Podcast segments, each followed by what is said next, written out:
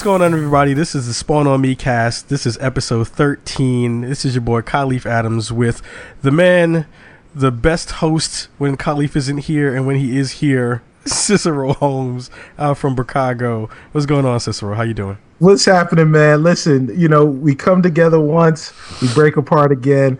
I went buck effing wild last week. It was a great time, but man, I'm glad to have you back. I want I want to thank you because you did an amazing job. We had such great hosts. Um, God, man, who like everybody who was on the show was amazing. Ernie, Yeah. Hud- Ernie Hudson. Who else? Who else? Who else? Tony Todd, Tony Todd, good friend Tony Todd. Tony Todd was on the show. uh, you yeah, had, you had Natasha Ro- Womack, Kari Randolph, Amelia Lopez, Terry Huddleston, Karan Grant, uh, and Christina Barr of Ninja Dust Publishing. Man, it was it was a a blast, a blast, and the like- response has been really really great. It sounded like you had a lot of fun. C two E two sounds like it was a, a major success for you. I did. I did. It, it, it was a major success. Um, and a, in addition to that, not only did I get to speak to those people, but there were some people uh, behind the scenes that I was able to speak to that, uh, you know, hopefully we'll be able to get on the show really, really soon. Um, look for some more surprises, people. That's dope. Very, very dope. Very, very dope. Um, this episode is actually going to be really special because, first of all, we have some awesome, super dope guests um, out of the way from Beantown.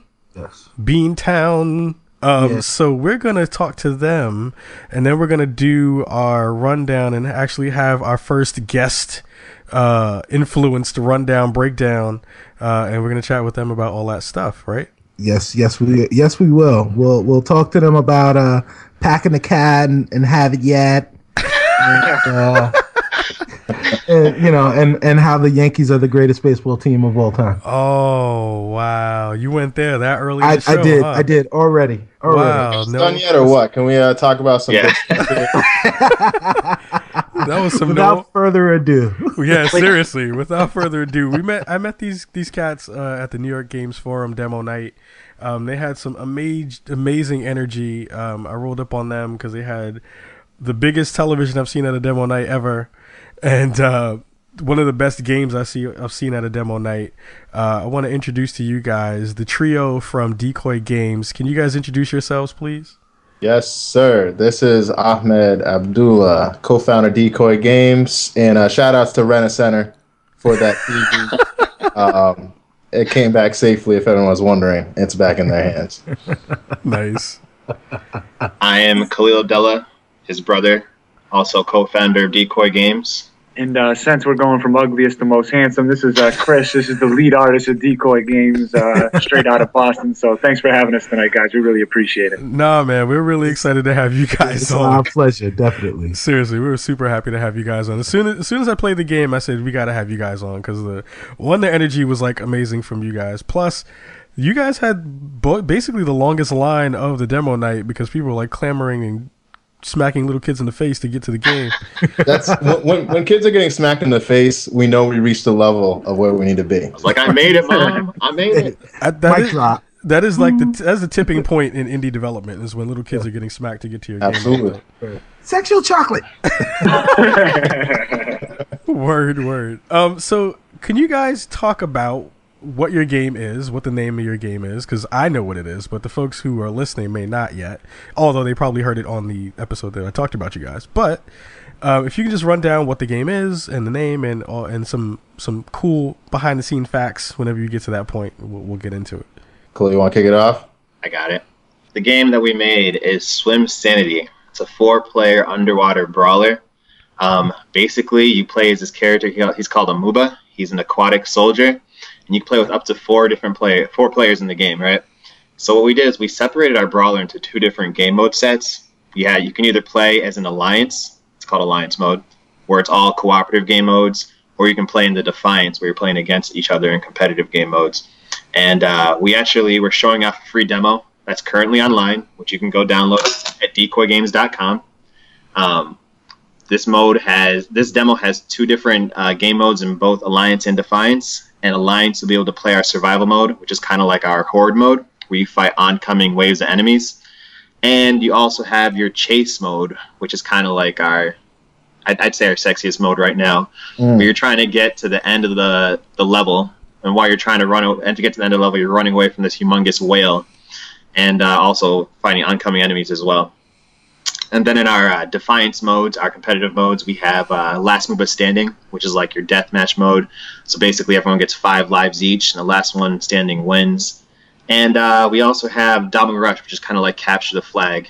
Um, and the game is really cool. So I mean, like the core of the game starts from, as I said, you're playing this guy. He's a, he's called Muba, an aquatic soldier, and anytime you do damage in this game, your unleash bar grows. And once your unleash bar, once your unleash bar is full, you can unleash from sanity.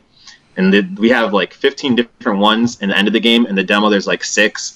These eh, these some sanity moves range from like riding a humongous shark across the screen, or becoming a piranha, or freezing everybody in the game. And it's basically like you're just trying to cause as much insanity or swim sanity as possible. Aha. Oh, he went there. yeah. Yeah, I- I'm surprised you didn't say TM after that. this message is brought to you by Decoy Games. Uh, you guys apparently have the same marketing team that uh, came from Frostbite and EA with Levolution. Honestly, we, We actually taught him everything. Uh, Yeah, all right, all right, right did, on. uh, we they actually going to tell him some more stuff they're going to bring up during E3, so we'll just keep that on the DL for now. But uh, just remember where it came from, guys. Decoy. we try to come up with a we try to come up with a cornier line every single time we talk about the game. So let's see what we can do there. I'll be the legal disclaimer of the team. That's a lie. So we're yeah, we're perfectly content with where we're at. Nice, nice. You've definitely come to the right show. I am the king of bad puns, Biggie pun, as, Yeah. as it were. So That is absolutely true. Um, can you can you give us? I want to know where Decoy Games started. Where, where what was the origin story for the company? Uh, my mom's womb. Um, Going way back. this, it really did. It started way, way back. Uh, I mean, so me and my brother, we've always been kind of these little nerds growing up, and we always had our imaginary worlds and put together these paper prototype games. So we were always into games. Um, but it started really in college.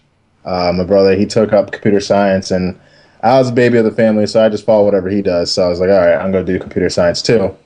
Um, so Khalil started this game called Swim Sanity, starring Muba Jiver, the scuba diver. and uh, it basically was a game where you're just little scuba diver and you're picking up gold, bringing it up back of your boat. And uh, it came kind of a hit in his class. And then he took it to another level, tried to make it online multiplayer. So then he put two people in there, and they're using these little corny harpoon guns, and the, the art was just terrible. Khalil can't drop for his life. so they're just shooting each other, and it, was- it was super fun though, and I always used to play it. And uh, coming out of college, I kind of started searching around. XNA at the time was was pretty big, and and we're like, oh, you know, we can we can actually build games. Like we could build console games. And he was like, all right, let's do this. So I might as well just start off with some sanity. We got something there. But we knew we needed to take it to a whole new level. So uh, we knew we had to make it four player. And the game just grew. I mean, it started off with these four guys that were just way too big for the screen. They're shooting each other. Uh, you only could pick up like one shot at a time, and then too many fish were crowding the screen. And then we just we kind of fixed it and brought in Chris. Chris came in and made the game look super duper pretty. And uh, So it just it just started from just some guy picking up gold to what it is now. I I can't even say exactly what the steps were because we just wanted to add so much crazy things to it, and it all just kind of came together. But uh, No, that's awesome. It's it's it was again one of the games when I came out of that demo night. It, it stuck with me because of just how how frenzied everything was, and just how many people when they walked away from the game they had a huge smile on their face. Um, the art style was one other thing that I saw and came away from, and I know I spoke to you about.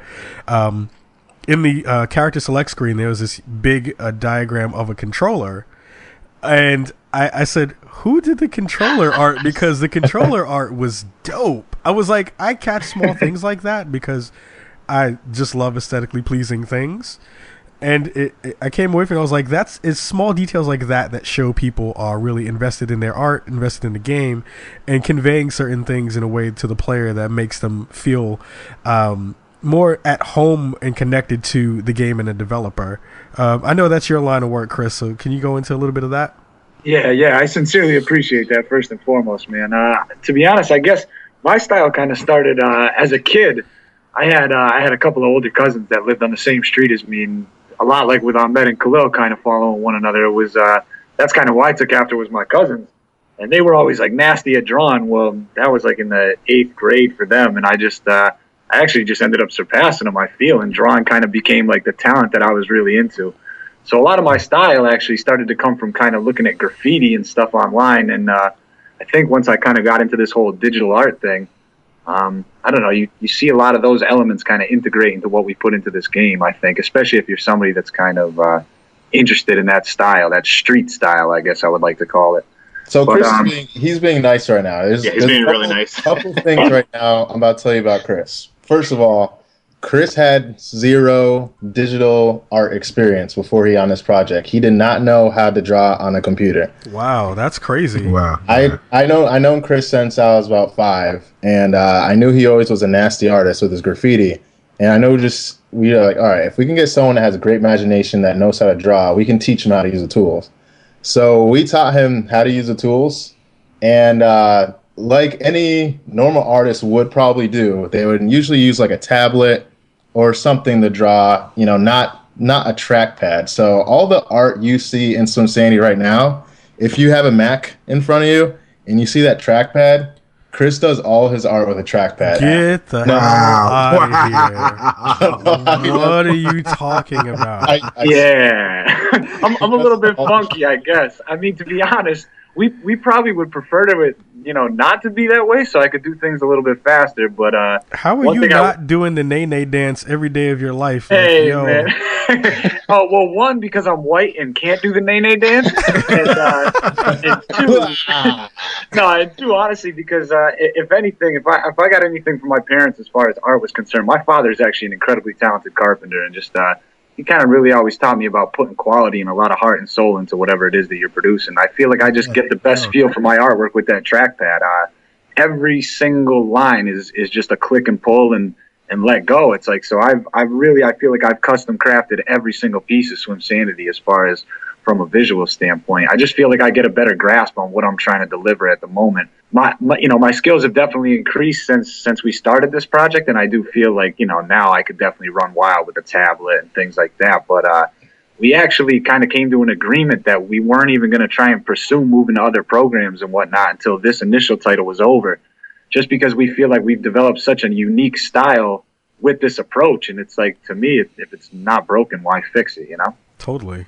But uh, yeah, so it is. It's all frame by frame animation. It's uh, it's all done on a trackpad, and all of the illustrating is actually done right in Flash because I just feel way more comfortable with uh, with the actual like interface and stuff that's within that program. Um, yeah, I mean, I guess it it really doesn't go much beyond that in terms of in terms of the technique. I mean, the, the, I'm sorry. Go ahead. I'm sorry, Chris. one of the funniest moments this is actually Khalil. One of the funniest moments in I think Decoy Games' history was uh, when we decided to bring Chris on, and uh, we invited him out to IHOP, which like IHOP's like IHOP's become like our, our meeting day because of this day, and we we had to convince Chris that you know we want to make games full time. Chris being a guy who's never really been in like digital art and stuff like that. And you know, like just the look on his face of like, all right, what what are you guys talking about? Was really funny that day because you know he was like working at a bank and you know was trying to like find his way after college and stuff. be like that. honest, if, if you guys want to go a little bit more into that side of the story, I guess I can kind of bring some light to where you know at least my portion of Decoy, Games came from was uh, I was actually uh, on vacation. I was out with uh, like one of my closest friends out in Maine, and uh, I'm working like they said at a bank full time, customer service, and it wasn't that there was anything necessarily too wrong with the job. It just felt like I wasn't utilizing my degree, and I just kind of I was starting to get bored. Right, I just felt like I was kind of capable of more stuff. Right. I'm on vacation and I'm literally complaining to this kid's parents about how much I just like can't stand finally being an adult and working 40 hours a week and stuff like that. And they're they're kind of looking at me like I'm on crack because they've been. but uh, we we get done with the conversation. I get a phone call from Ahmed a couple minutes later, and he's just like, "Hey, listen, uh, if I can get you uh, an interview for a job out in Boston." He's like, and we could really start to go to work on this video game. He's like, what do you think? I was like, well, what's the job? And then kind of before he could even answer, I was like, you know what, man, forget it. Just get me the interview. Let's do something, right? Let's change it up. So you know, within a short period of time, it was like kind of, I think like a two week period. I came home from vacation, bing, bang, boom, and I was uh, living out in Boston, and we've just been kind of grinding away at this thing ever since. But uh, that day at IHOP was uh, it was a real eye opener for me because I really didn't never foresaw it getting to the level that it got to, and I feel like just the more and more that we work as a team, it's like we've just really developed a pretty cool story about where this whole development process has come from, and it's such a learning experience. It's such a blessing to work with two of your close friends, you know. Yeah, that's that's amazing. That's pretty dope. I mean, that's Yes. so we've Yes. learned, folks, that if you want to start a development team and a video game company, you have to get everyone a Rudy Tooty Fresh and Fruity meal from IHOP. That yeah, I was correct. actually dialed in with the meat lovers omelet. If y'all really wanted, to know. Oh well, there you go. There you go. I was ready. Yeah. Butterscotch syrup. Not the FTW. fake, fake chicken chicken and waffles. I'm not gonna start that beef. That's a whole other beef. Right. That's a whole. That's a whole other fight.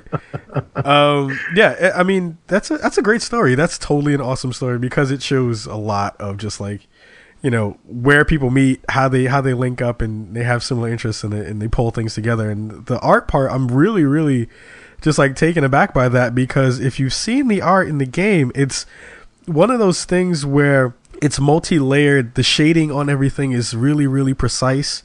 Um, the, the I don't know, it's weird. It's, it's small things in the, again in the art that I really appreciate, and you you guys have done an amazing job, both artistically and gameplay wise, to bring Swim Sanity to life. Um, I'm a big twin stick shooter fan, so having having a multiplayer game like this hopefully come to market soon uh, is going to be exciting for everybody involved. Um, I know you guys are also um, raising some funds for Swim Sanity.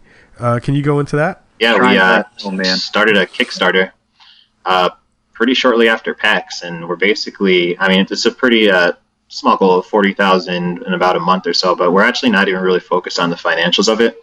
Um, one thing that we're doing really differently from other Kickstarters is all of our stretch goals are backer based. Because what we're trying to do is really build a community, like a strong community behind us. Right. Um, we're just trying to spread the word of some sanity as much as possible. We feel like if we make the game that we know we can make, and we have the people to play it, right? We feel like the financials will come later. So we're not even really like that. That's not really one of our focuses. Our focus is like making the best game possible and getting out to as many people possible.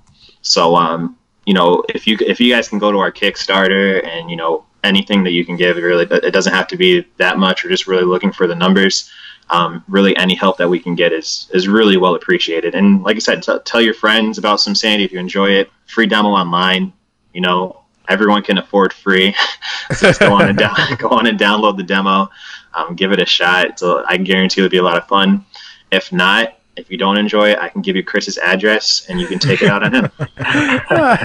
yeah, and I, I definitely would suggest actually too if uh, once you do download that demo, you know, try and sit with a couple of friends because the one focus that we've really had with this game is trying to bring bring back that whole party feel of retro video games where everybody used to kind of sit on a couch or bunk beds, whatever it was that you were growing up on during the '90s, and just kind of sit there with a couple friends for some hours and rip.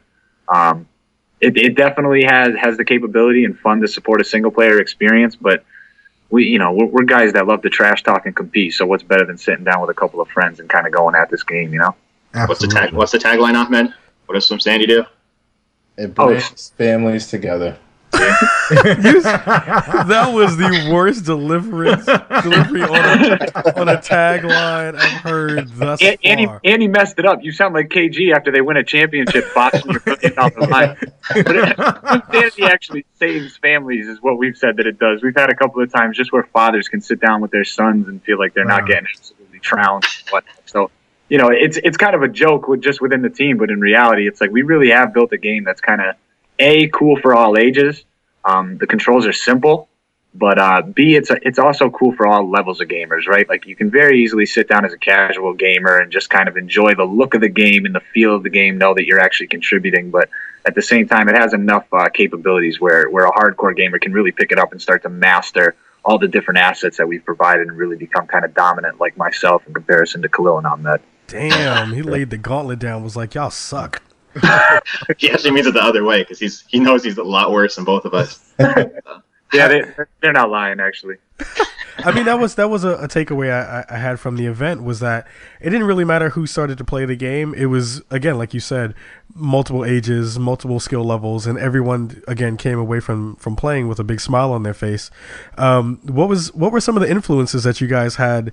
Um, not just even making Swim Sanity, but just even when you thought about developing games in general. Um, so I mean, growing up, we always like me and my brother always used to play just like regular party games, and we used to play like my mom actually used to play Bomberman with us. I don't know if you guys ever played that before. Oh, yeah. But it's, Uh, yeah, it's just a, a crazy fun party game that you just play forever and ever. There's no actual story or anything like that. And then even as we like matured as gamers, we went from like Mario Party to you know, uh, I mean, like what else? What other like Perfect Dark, GoldenEye, and we've always just been like the sit down kind of objective based party games all the time. So I always have wanted to create a game like that where it has some like base foundation and I could just change the objectives and you kind of, you know, it's an easy transition from objective to objective. So um, that was really a lot of my inspiration. Um, direct inspiration as far as some sanity. Uh, there's like an unknown game that was on Game Boy called uh, Mario Game and Watch Gallery. Oh yeah, yeah, I so do remember that actually. so it had a bunch of like small arcade games in there, but one of the arcade games was called like Octopus or something like that. And in this game, you played Mario, and he used to go down to the bottom of the ocean and get gold, while like the octopus's technicals used to come and try to like grab him or something like that. Really, incredibly simple.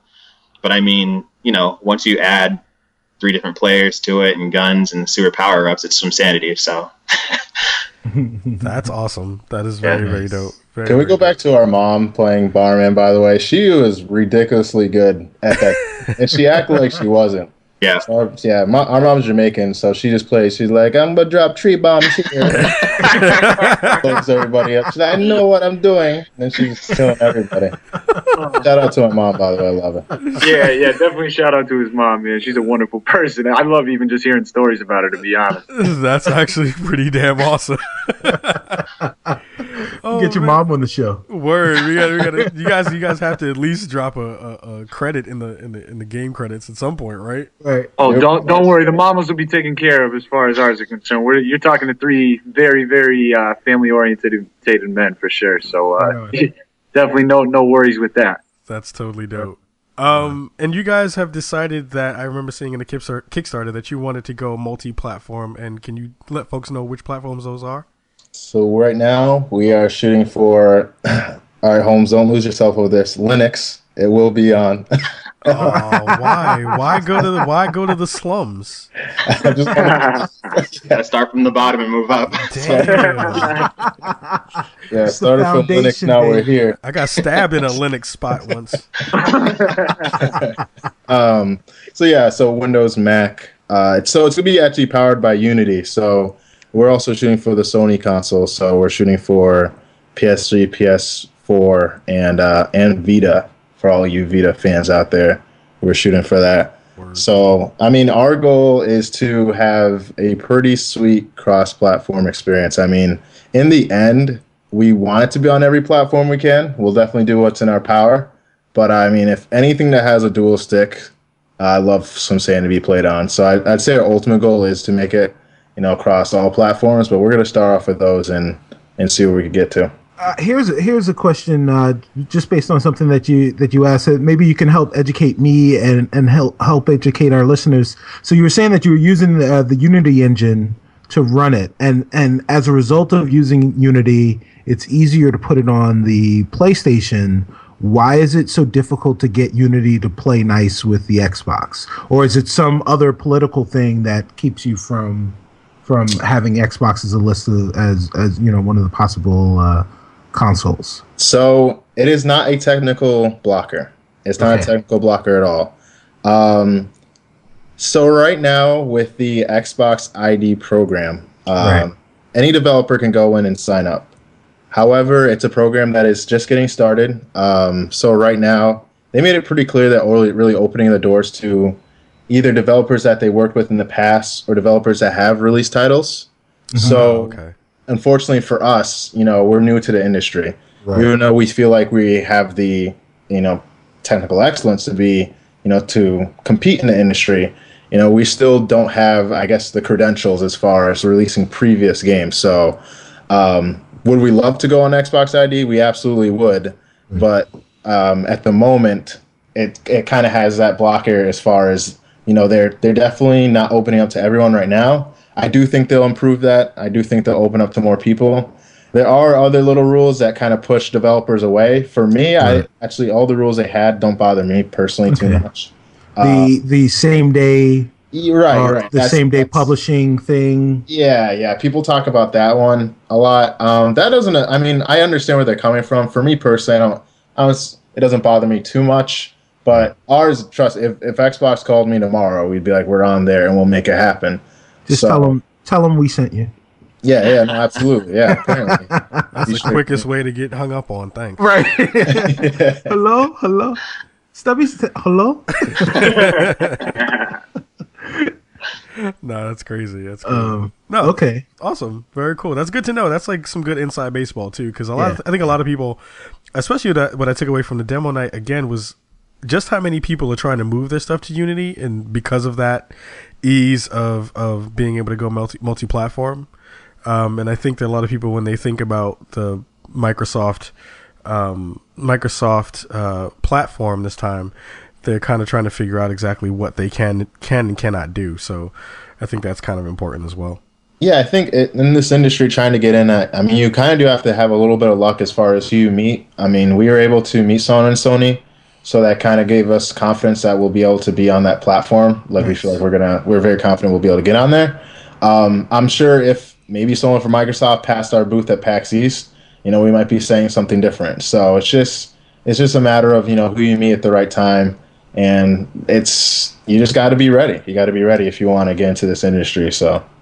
Yeah, if anybody from any platform is listening to this, though, I mean, we're Right. definitely like we said, we are. We're open to everything. I mean, Yeah, man. Nintendo. we're kind of in a beautiful place though, where we're, you know, we have the flexibility to kind of, uh, you know, maybe seize a couple of different opportunities. Because at the end of the day, the main goal is get Swim Sanity in as many hands as possible, right? And uh, Absolutely. just just like my teammates are saying, and that means you know beyond the states, it's like whatever the global market wants, uh, anything. It's like we're just trying to get it out there so as many people can download and play this thing as possible.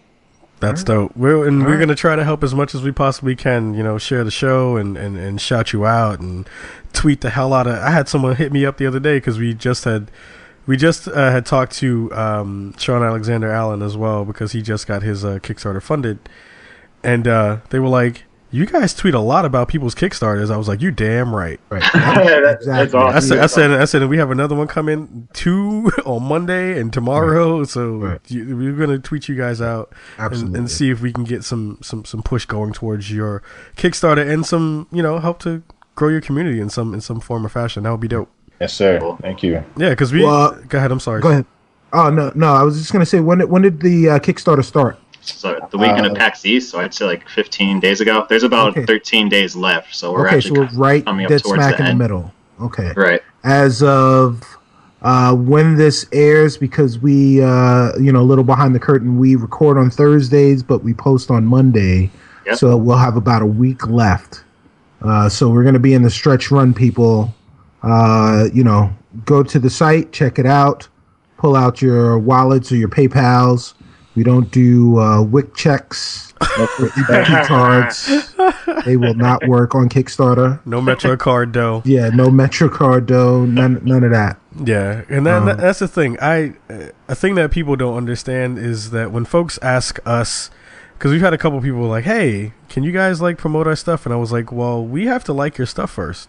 Right, right, right. I was like, I, "We just I don't promote people's stuff if I don't like it." And, and you guys had dope stuff, and we want we want other people to hear about it and to and to sharing it. And it's not something that we just do up to a show and then stop. We're kind of we're kind of like no, we want to see you guys grow, and, and we do that for people that we actually like, and they have great games. So you'll get some support from us. Sincerely appreciate it, man. It's it's flattering, honestly, all, all the time to hear just positive stuff about the game and positive reception, man. It, re- it really never gets old. So we do appreciate anything you guys can help us do. Word, as long as you make a join on uh, Atari Links, then we're good. Word, There word, go. word. Um, so we are at our music break, um, and I think the song that we're gonna play is very fitting for both uh, the way I'm feeling, uh, the way the show has been going, what we're trying to do with Spawn on Me, and what Decoy Games is trying to do with Swim Sanity. Uh, we're gonna do that right after this message, and we'll be right back. These sun gon' rise, open your eyes and keep 'em on me. To the rescue, hipper than hatchet, and bless you. I'll be in the lab, dude. My respect, dude. I should get a tattoo with a test tube. Monkey, that's a bad bone. That's my nephew. Funky in the bathroom. That's the restroom. Wayboat in the back room with the guest who's. I'll be on the avenue, making chest move. Don't be getting fretful. Times I get forgetful. Repping for the fresh fuel, whipping up fresh food. Beard like Moses, kick it with the opposition of the posers. Tanks be going ear, passing over each and every foe. Wake up and smell the vultures. I don't wanna hear how it won't work. That just mean the whole earth hasn't done their homework. Early on I feared, then I soul searched ugly like a gopher. Figured I should go first. Reason why I don't curse, reason why I'm sober, reason I feel younger, even though I'm older. Mm. Open your eyes Shotgunning for the leg room, Mendel on my fortune, cookies in the bedroom. Pepper cat that's always reppin' in the rec room. Paparazzi boys saying rapping in they red room. As soon as I check one, before I even check two, you ain't gotta say it once. Everybody guess who? I be putting checks up, even when the rest do. Ain't nobody next up, ain't nobody next to. Moment that I enter, recognize the emperor, so I be getting extra places like Bethesda. Son.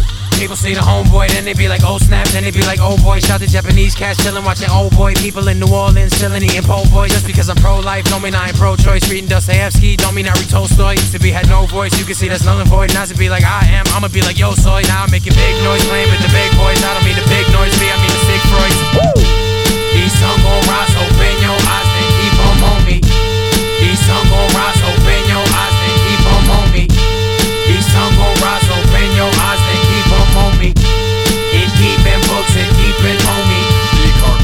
I'm never gonna slow, I'm never gonna All right, everybody, we are back. That was our music break, and we got a little controversial on the music this week um, because this dude is getting a lot of heat because of all the things he has said on the internets. That was the carpenter from Homeboy Sandman, a dope dude from the BK borough. Um, so, again, don't get mad at me. The dude is dope. Don't be upset. And the track is dope. So we'll figure it all out. Um, if you missed out on the first half of the show, I don't know how you could because that means you downloaded it from the second side. I don't know. We don't have tapes anymore. There's no auto reverse. right? um, but we are here. We are joined with the uh, gents from Decoy Games. Again, if you guys want to intro yourselves really quick to the folks. Got Ahmed Yeah, I'm no, here. Khalil, This time, co-founder, and we're just gonna yell over each other. That's how we're gonna do it now. Okay, guys, get together. We're a team, we're a unit. right. Let's let's harmonize that. Come on. All right, you got to do this like Bell Biv DeVoe. Come on, y'all. Right. All right, Ahmed, go ahead. They call me Ahmed. And I'm Khalil from Decoy Games. Yeah, yeah, this is Chris. Ooh yeah. I, I was gonna say the, the the way that we bring people on usually is they have to drop a hot sixteen whenever they come on the show. There you go. But that that was way better than any hot sixteen that we could have Yeah. ever gotten. Um, Yeah. So we're gonna Y'all run into our word. Uh, so we're gonna run into our breakdown. Um, our breakdown usually is just news from the week. Um, I don't know that guy, uh, the one who was on Jon Stewart, kind of stole our idea. I forgot his name. He he has his own show now. Anyway, random random reference. No, John Oliver. Yeah. Ah, yes. Yeah, it's took our idea and we have it, so whatever. Anyway, we're gonna go into our breakdown. The first story on the breakdown is someone said that they leaked the Sony E3 lineup. What is going on with that? It seems like there's lots of stuff that supposedly is going to happen uh, on E3. I don't know how that's supposed to work. I hear what Last Guardian business is supposed to happen. See, do you have that up? Yeah, yeah, I've got it up. I've got it up. So I want to play a game called True Fronts. So I'm going to uh, call out a bullet point. I'm going to read a bullet point, and I want you guys to tell me whether or not you believe it's something that's going to happen, true, or if they are just blowing smoke up somebody's tail, they are fronting. So those are the true, true fronts. So here we go. Uh, bullet point one Uncharted PS4 three minute trailer showcasing in engine footage interspersed with gameplay segments. Visuals are supposedly unprecedented and set a benchmark for console graphics. Summer 2015 release date. I'm So, gonna what do say you true. Honestly, I as this is Chris, I'm gonna I'm gonna have to say true. I think Uncharted is gonna be uh, is gonna be something that's gonna really help carry that that kickoff of the platform. So I'm gonna say true. Okay. That's I'm gonna the, say, I'm gonna say half true, I think they will show Uncharted. I think it will be all visual, no gameplay, even though they'll say it's gameplay. We'll find out a year later that it's all just cinematics, and you can't really do that stuff when you get your hands on the game. But I do think Uncharted, um, as Chris said, is like the perfect game to kick off uh, PS4 uh, E3. Hopefully, they'll also show the Vita version as well. Yeah, but Okay. they Naughty Dog usually uses their in-game gameplay engine for most of their scene stuff. So I'd say it would probably be gameplay. And didn't didn't one of their uh, either their composer or some actor or something said that they were already working on the game? So I, I think that's definitely true. Say that. That dude's probably already gone because everybody's going to Naughty Dog. Yeah, I was gonna say. Everyone's say. gone. I was gonna Yeah. say uh, one. I would like to note how bitter Ahmed sounded when he gave his answer. Right. He was like, "They don't use that real nonsense. They don't use that real game asset." Uh, yeah. So if anyone is left at Naughty Dog by the time E3 hits, I will say it is true.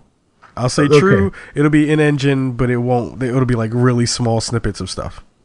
Right. All right. Well, I'm gonna go. I'm gonna go with Khalil and basically say they're truly fronting, um, because it will be it will be in engine footage, but because their engine is beautiful, but when the game finally comes out in maybe November 2015, most likely spring of 2016, um, then what you will what you will actually be able to play will be completely different from what you'll see at E3 this year. Don't don't fall for it. That's the E3 trick. Yeah, yeah. Next up, Media Molecule's new title will be a landmark title for Morpheus. For Morpheus, 3D world buil- uh, building, beautiful, quirky visuals, extremely creative and fun, possibly related to the Entwine trademark filed last week by SCE, late 2015. Hmm. Chris, go. I got nothing to go off of on that one. I'm not even going to try and front on you guys. So I'm going to say uh, pass. All right, I like how y'all are just adding new options to stuff. right, right, exactly. Khalil. Well, I mean, this one's interesting, right? Because I mean, like unlike the last one with Uncharted, we don't have anything to go off of. So there's really, I mean, I'm, I haven't heard anything from Media Molecule in a while, so I'm assuming they're going to show, show show something new. This is a an unknown title, so I'm going to say true, just to keep everyone honest. Okay. Uh, Uh, next up, who's up? I'm up. Um, I say it's true. They got to show something with Morpheus, and I think Media Molecule is a good one to go to. So I'm gonna say true. Ka. I think it's true because I remember there was a demo that they used when they sculpted things in clay on stage with a move controller. Right. I remember that some years back, and I remember that that looked pretty dope. People were kind of hyped for it, but it didn't really seem like people wanted that game. So I'll say true. Yeah, all right. I'm going to say true also. Uh, you know, every E3, there seems to be some kind of weird, whimsical um, video from Media Molecule that doesn't isn't really tied to anything. So, yeah, why not? All right, next up, Gran Turismo 6 is coming to PS4 at 1080p and 60 frames per second. Repackaged title in the vein of Gran Turismo 7 Prologue stunning visuals, extra features, social connectivity, new tracks, DLC, etc. Coming mid to late 2015. I got this. Uh, I'm right. going to say this is Khalil. I'm going to All say true because What? what's the what's the hey hold on a second what's the what's the best type of game to show when you're trying to show the new visuals for the next gen Driving games. consoles You're absolutely correct. racing games so they would make sure this is a focus to make sure this is ready to go for E3 um, you see you see that honestly every single time there is a new you know new line of consoles they show off some really flashy racing game and what other what, what other better than Gran Turismo I'm just gonna cut you off right now. Um, I right. finished so you didn't cut me off. let me let me let me let me just lay this down. Um, so Gran Turismo, when haven't they fronted in the last ten years? Like they Oh, haven't man. front anything out on time or what they were supposed to put out. This is So a I'm gonna release say that's date. a front. The demo, not a release date. I don't care what it is. No, they said it's coming la- uh, mid to late 2015. Oh, okay. Mid to late 2015, huh? Yeah, more like two. I'm gonna say, yeah, I'm gonna, uh, I'm gonna have to say they're fronting in terms of the, uh, in terms of the release date. But I'm, I'm definitely looking forward to the title. I mean, Gran Turismo was something. It's actually one of my favorite franchises. My, uh, my roommate actually currently, me and him kind of spent, I think it was like over a year just playing every single race in Gran Turismo 3 and like really, really, really love that genre. So I'm I'm definitely looking forward to Gran Turismo Six making making way. Word. Okay, Ka. I'm gonna say fuck Gran Turismo. Project Cars is the shit. Mic drop, and I'm out. I'm gonna say they're truly fronting. Um, GT6, uh, you know, I, I I'm gonna I'm gonna get a shitstorm for this one, but GT6 on the PS3 looked like ass. It looked Yeah. like straight ass. Um, they will. Oh, I'm sure. I'm sure there will be some Gran Turismo. Actually, you know what? I'm taking that back. They are straight up fronting. I don't even think that the GT6 will be announced. Like maybe they'll show a logo at E3 at the press conference, but I don't think they're going to do anything with Gran Turismo at E3 because they've got Project Cars and Drive Club that they need to talk about. Hmm. So, and I don't think that game, I don't think a Gran Turismo game is going to come out uh, until 2016 at the earliest. I bet you. I bet you the next Gran Turismo game comes out when the Last Guardian comes out. They, there you go. Well, you know what? You you shouldn't have said that because there's just wait a second. Uh, you're you're foreshadowing. Um, next next up, God of War 4 teaser teaser will be present. Will be CG with snippets of in-engine footage. A little early for reveal, but is designed to offset negativity surrounding canceled new IP and generate excitement. Also to partially offset CG announced of Ge- Gears of War Microsoft presser. Late 2015 date won't, date won't be announced. Uh, All this right. is Khalil again. I want to definitely say true to this one because I don't know if you guys remember recently they just announced like the God of War uh, HD remakes and stuff um, that were supposed to be coming out. I think for PS3 and Vita, maybe PS4. Um, so usually when they have HD remakes, it means they're working on a new version of that uh, whatever that uh, platform, whatever that game is. That's kind of what I've seen. Right. So this wouldn't surprise me at all. Okay. All right. Ahmad. Uh, yeah, I think I think it's true. I mean, Gears of War usually has a pretty strong E3 presence in the past, so God of Right. War, God of War. God of War. oh Yeah, oh, yeah, my, yeah, my bad. wrong, It's a Sony, man. wrong console. No, that's what I meant. I'm sorry. Yeah. no, God will definitely be there. That's when they have a strong E3 presence, so I think they'll be there for sure. Yeah, I'm gonna say it's true. It'll definitely be there, but I, I I'd be lying if I said I was in any way looking forward to it. Uh, I've never really been too hyped on the on the franchise since the initial title. I mean, the initial two actually were pretty tight, but since then, I I don't know. I think it's going to be somewhat of a letdown. I, I I feel like PlayStation has really really tried to piggyback that franchise as being like one of their go tos, and I just I don't know. I, as a gamer, I don't see it. I can dig that. Some Um, people with pitchforks are gonna come after your house, man. right? yeah, man, that's it's perfectly fine. I, once again, man, I'm typically a sports gamer, right? So it's I guess I have a little bit of a bias going there, but I've just I don't know, never been too in love with the franchise. Yeah. I, I mean, I I love. Actually, I'm really big on the franchise, but I think it's done. They need to stop making that game. So I'm hoping it's fronting, but it's probably true. It just Um, reminds me so much of what Devil May Cry was a couple of years ago, where it was Right. like the first two to me were so awesome, and then it was like, Right. dude, you guys are still doing this? Like, That's that's the thing though is if they do it again, it's th- two and three went so big that I don't know where there is for them to go at this point. So if they try to do something else, it's going to look like they're trying too hard. So Uh, I, I, you know, I am uh, in the same vein as Chris with this one. I, you know, I bought uh, God of War the collection, and I kept playing through them for a little while, and was just like, all right, you know what, I'm done. Um, like I get it, I get why people like them, but uh you know, it's it's it's not my thing. right. um, Everybody loves a good combo button masher for sure. Right, right, right, Right. Every now and then, but you know, I just I can't play. I can't play ten hours straight of that. I just I just can't.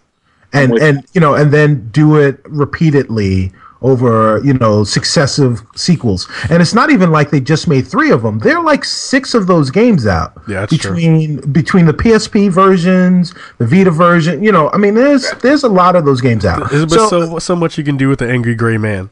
Right, right, exactly. so, so having said all of that, this is definitely true. There will definitely be a, a God of War teaser trailer because it's, it's just going to be CG, and you know, I mean, anybody can put a CG, you know, a two minute C- CG clip together. Um, I mean, it's, that's not indicative of anything. Um, it's it's you know, it's almost the same as that Halo teaser that we got last year for the Xbox One. I mean, you know, who cares? Word. Um, next up, Killstrain trademark is related to Siphon Filter reboot for PS4. Sony been working on revamping the franchise, stealth, beautiful visuals, and possible winter 2014 title. Bend finally getting to join the big boys. I'm gonna switch it up. I'm gonna go Ka first. Kahlief, go ahead. I don't know why people want to bring Siphon Filter back. There are so many third person shooters that are coming out that I actually want. I don't know if I necessarily want a new one, and I don't know what they're to do to make that in that genre different. It sounds kind of pessimistic, but I already have Tom Clancy's joint coming out, and I already have like two other joints. Sunset Overdrive just dropped the the video, whatever, which we're going to talk about later, but. I don't know. I don't know. I don't see it. I hope. I hope it's. I hope it's not gonna happen. But it'll be nice for a new IP to drop. So true. Huh, Chris. Oh man, I honestly I got to go with the nostalgia factor on this one. I remember sixth grade. One of my fa- two of my favorite purchases were made in the same day. One of them was Siphon Filter Two, and the other purchase that I bought that day was DMX's album, and then there was X. I did not stop playing that game or listening to that album for a good couple weeks. Damn, Um, that's a good. what That's a good combination. want. That's a good yeah, I, combination. I, I can't even lie. So like when you guys, you know, in a couple months, just see me sitting there and playing this game, and I'm off, off at my computer every couple. of it's gonna be a problem. oh man! All right, Khalil. Um, I honestly hope not, and it's really just because like it's kind of like what Kahlief said is uh, I don't think we really need it in a way. I mean, if you're gonna make another third-person shooter, do something original. I'm kind of tired of bringing back reboot, reboots of games just for like the nostalgia factor. I, I hope the developers get a little more creative and you know create something new. Yo, But Khalil, I'm shut also yeah, I'm gonna say this is uh, front though because I doesn't this kind of come up every year a little bit? Like you hear whispers about it, and it never actually you know comes to fruition. So Yeah. yeah, I'm just gonna say another repeat of a false siphon filter ru- rumor. Ahmed. You guys are acting like there's too many uh, third-person shooters out there. I mean, there's too many first-person shooters. I think there's still some room for some new ones. But with that said, I don't know. I do think this is probably a front. It's a little bit of uh, uh yeah. You're you're gonna get a lot of people excited. I think if it is true. But I do feel like yes, there's room for more third-person shooters. But it's such an old third-person shooter. I am afraid it's just gonna fall into like the norm of how third-person shooters are, not bring something new to the table. But hey, if they bring something new to the table for third-person shooters, I'm all for it. But I still gotta say, it's a slight front. Okay. All right. Now, for me, you know, I don't know what's going on, but uh, Chris and I are sharing a brain. Um, we've got similar tastes. I wasn't That's in sixth grade when Siphon Filter came out and listening to DMX, but I've, I, you know, I, I, I, uh, you know, I really think the same. I think I'm thinking along the same lines. There, there is a nostalgia factor that's that's uh, there's there is a nostalgia factor that run that runs deep with this, and I think the fact that um, they're able to, you know, games. Listen, games are, are more expensive than they ever been before, right? And to be able to market a game by just saying, "Hey, remember this game." That that's great for the people that do remember it, and for those people that don't remember it, they can get hype off the hype of everybody else with uh, with Siphon Filter. So I think it's true. Um, we're gonna run through the next couple ones, and I'm, I'll uh, focus on the next one. Uh, focus on uh, a couple of really, really uh, big ones. Wipeout is coming. I think that's true. Um, I I hope it's false. I'm not a big fan of Wipeout series. I don't know about you guys, but No. uh, Nope. Nope. yeah. Um, Why doesn't the game just go away? I didn't even be to play that game. I agree. I I feel like it did a great job of going away. I mean, honestly, I feel like even now, I bet you if you go look up on Google or something like that, if you typed in Wipeout, you probably wouldn't even catch that game. You'd start to see a bunch of stuff from like uh, that crazy television show and whatnot, like the American version of MXC or whatever. right?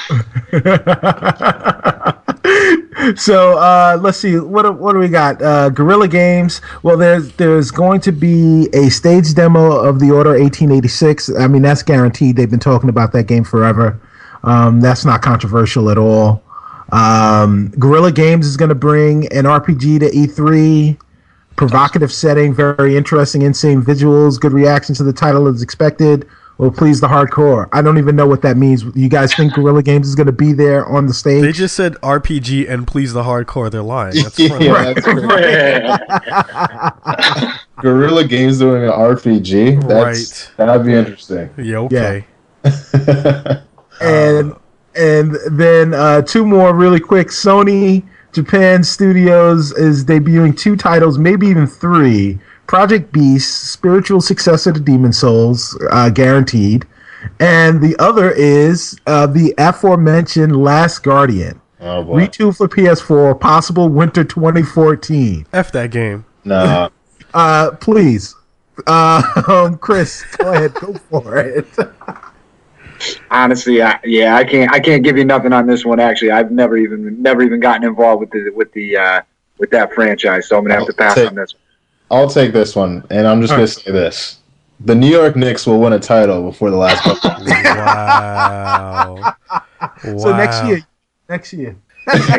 yeah, okay. Is Yo, I'm- that is- hey, hey, hold on, hold on. I'm riding with you guys on this one because I actually told these boys that the Knicks are winning the title in the next three years if Melo sticks around. So. Oh, oh, oh boy. man? My hair will grow back in the middle before the Knicks win the title. that, that should pretty much say enough for Last Guardian that we're talking more about Knicks than the Last Guardian. I will. I will just add that one one part of that story that I wanted to just do really quick. The ninja the Ninja Theory um, idea of bringing Heavenly Sword back. I would love that. That's just one thing I would love. yep. Yeah. Okay. Yeah. Yeah. Yeah. Yeah. I skipped over that. You're right. Yeah, I would love yeah, that. So, though. so this this particular this last Guardian thing is the frontingest front to ever front to front. Um, the- I mean, you know, I mean, you guys are right. The Knicks will win a championship before the last Guardian comes out. Thank Honestly. Jesus. right and uh, yeah and there will be there will be drive club footage at, at the show um, I think this list is overall, for me, somewhat disappointing, only because, um, I mean, I don't have a PS4 right now. right I do have a PS Vita, and this is Mhm. like the third E3 in a row where they haven't really dropped any serious PS Vita news. I mean, if this Right. list stays true. you have a point. And uh, yeah, I, I want like some sort of. I, I I love indie games, obviously being an indie, indie developer, but I think you need to balance both indie and AAA games.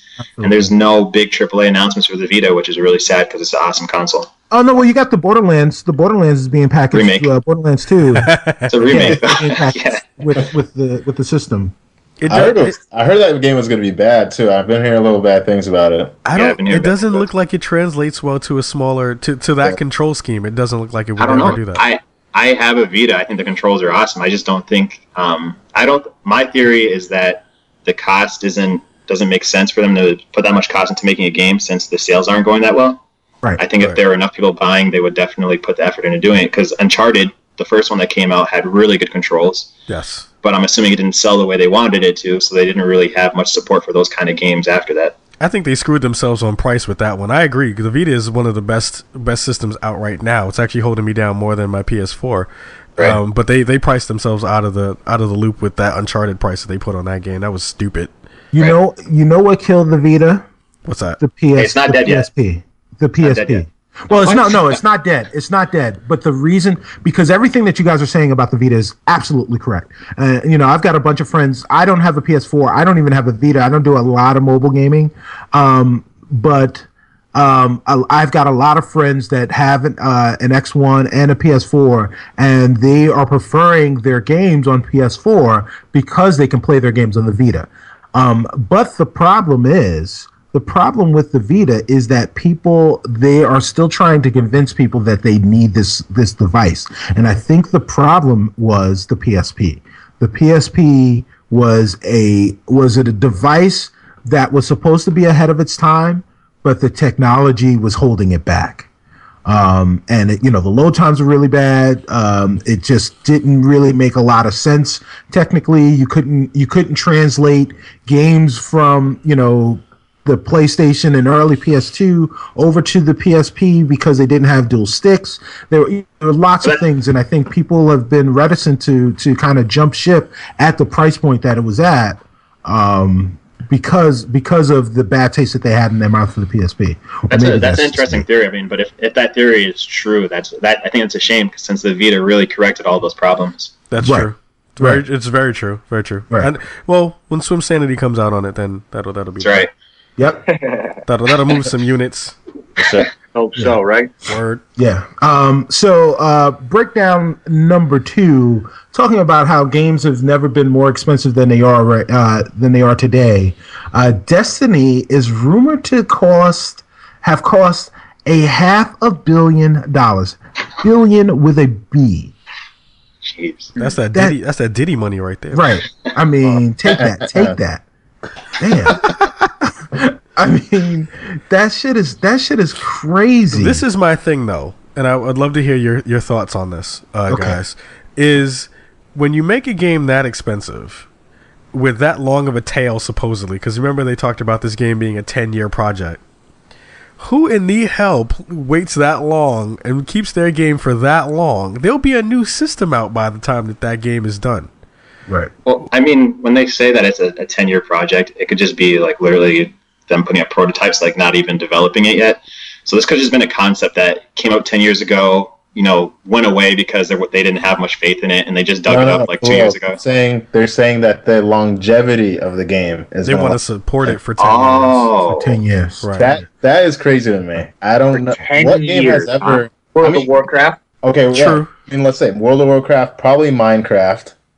Counter Strike. Right. All right, so we're naming like the legendary games of all time. So I mean, well, well, hold on, but hold on, hold on, hold on. If you spend a half a billion dollars, aren't Yeah, you you kind of setting your goal to be a legendary game? Right. Right. I mean that. th- I mean that is that is definitely the point, isn't it?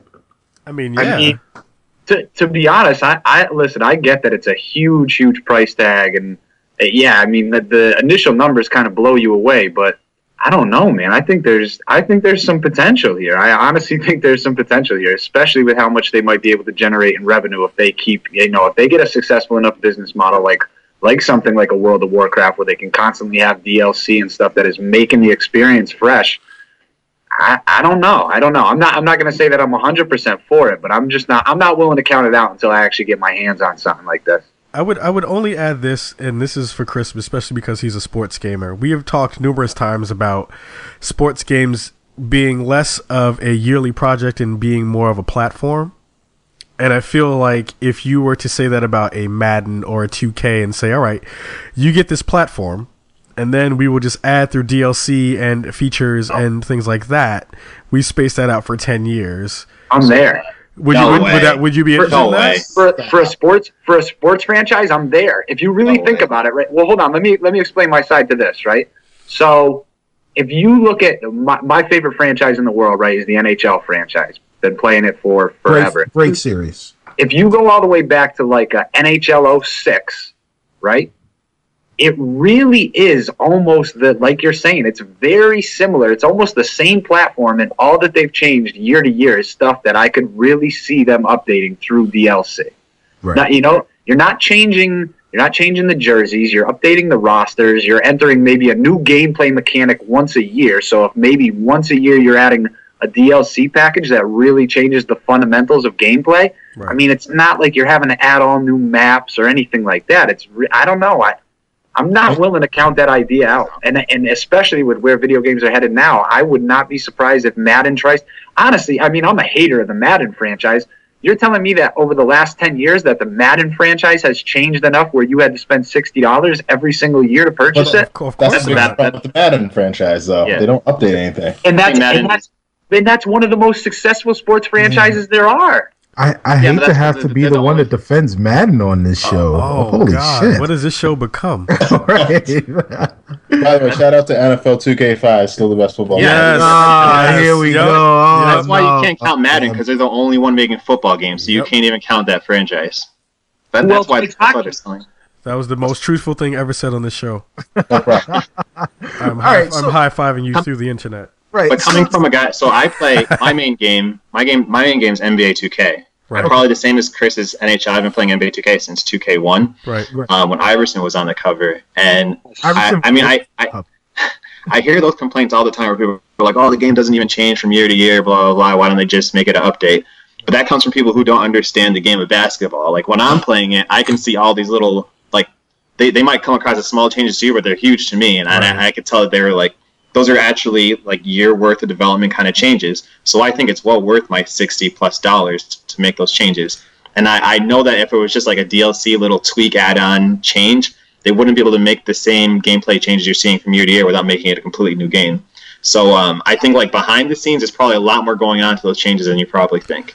Do we? don't- we? Go ahead. I'm sorry. See. I, I was gonna say I don't I don't necessarily agree with that because you, you look at a game like WoW, right? Which fundamentally, if we you know if we you know we we strip away the subscription service and all that other stuff, fundamentally at its core, it's a game. You download the game, and um, you know you can't tell me, no one can tell me that the engine that it is the same game today that it was in 2004. Um, it doesn't play the same. It doesn't look the same. It is it is for all intents and purposes a brand new updated game. Um, so you could theoretically sell someone a game day one, and then day three thousand go in and say, all right, we've got a new engine, and you've got a license. Your subscription is is up to date and so we're going to push down the new version of the game. Version 2.0 or 3.0 4.0 whatever it is. And it looks fundamentally different from the version that you that you initially purchased. I would ask you this though, and I'll pose this to the group: is WoW being what what it is and the way that that game plays is a totally different monster than a first person shooter that is going to supposedly iterate upon itself over and over and over again, hopefully from what um, uh, they want, over 10 years. How do you, how in the hell do you figure that that's going to work? Especially because, you know, you, if you pick WoW, a lot of people at this point they understand that WoW is a platform. They understand that the the actual uh, expansions are one particular thing, but that game basically has a community that talks to it, talks to each other, and they have outside influences and outside um, relationships at, at at some point. Do we think that that kind of gameplay in Destiny Yeah. will foster that? It's got to be think- like a, it's got to be like a Mass Effect. Uh, Mass Effect isn't a first-person shooter, but it has to be that kind of experience where there's a lot more going on than just like the shooter elements, in my opinion. Yeah. Well, I, go Wouldn't ahead you guys go ahead, agree? Wouldn't you guys agree too that kind of even just the future of the entire industry is to move everything to digital download? sure. right Okay, Mhm. so if that so if that's the case, right? Five years from now, whether you're talking about just updating, whether it's a service pack, whether it's whatever, it's still all going to be digital. And even if that means that they got to shut the servers down for like a week or two weeks and say that the game is unavailable to you, I really think this is the direction we're starting to go. In while Destiny might be kind of pitching it and marketing it as as it's you know an update, let's say, to the same title, they really could just be saying, listen, we know instead of doing three, four iterations of this game, we're going to call it the one iteration, really put all of our marketing and branding behind this one name. But in essence, it's really just going to be a series of digital downloads that it's a completely updated and upgraded game every time, you know, once every year or two years. And yes, in the meantime, there will probably be some smaller service packs and, and DLC that it really is just an update but you know that at the end of the day, it re- there, there's going to be these big, big downloads that are almost like the complete download of a brand new title. i don't disagree I Uh, think that's- go ahead. I'm sorry. I think that that supports well on a PC platform, and I think that's why all the games we named before were all PC based. I think the consoles still have a lot to catch up to do in order to support that type of pla- that type of business model, where you can basically push these downloads freely uh, to the game. I mean, they they still Activision and Bungie still have to go through Sony to push these you know updates freely to update people on the game and give them multiple updates. Like that costs money. That could cost money for them too. So those games like world of warcraft league of legends um, those games those games are going to be 10 year type of games because they have that platform for it. They have full control over when to do updates how to set their business model completely. I think doing that on a platform it's going to be tough. And i do think I just because it's a first person shooter, I don't I don't think that holds him back. I mean, I think uh, what DayZ, I think to be like a, that's another game I think I can hold up for ten years, and but it's just it's weird. Destiny doesn't come off to me as that type of uh, massive multiplayer though. As much as they say, I still feel like it's still somewhat constrained. That's my point too. That's uh, no, I, I agree with that, and I do feel like it's somewhat constrained where it's still going to come off. The downloads can't be like DLC; they have to be more. I don't. It's almost like you don't even need DLC for it to last ten years. Like a DLC is just kind of Right. extra, and I don't know if Destiny is really set up for that. I, I think um, la- my last point, and I agree with that. I agree with exactly what you said. My worry is less about the size of, of the updates and the frequency of updates. It is the fact that uh, they are they're basically counting on gamers not being fickle for ten years, and gamers, console gamers, are fickle as shit. Console, yes, yes. Right. They are right, fickle as absolutely. shit. New game just came out. Oh, I got to Absolutely. trade this bad boy in to get the new one. Yeah. Right.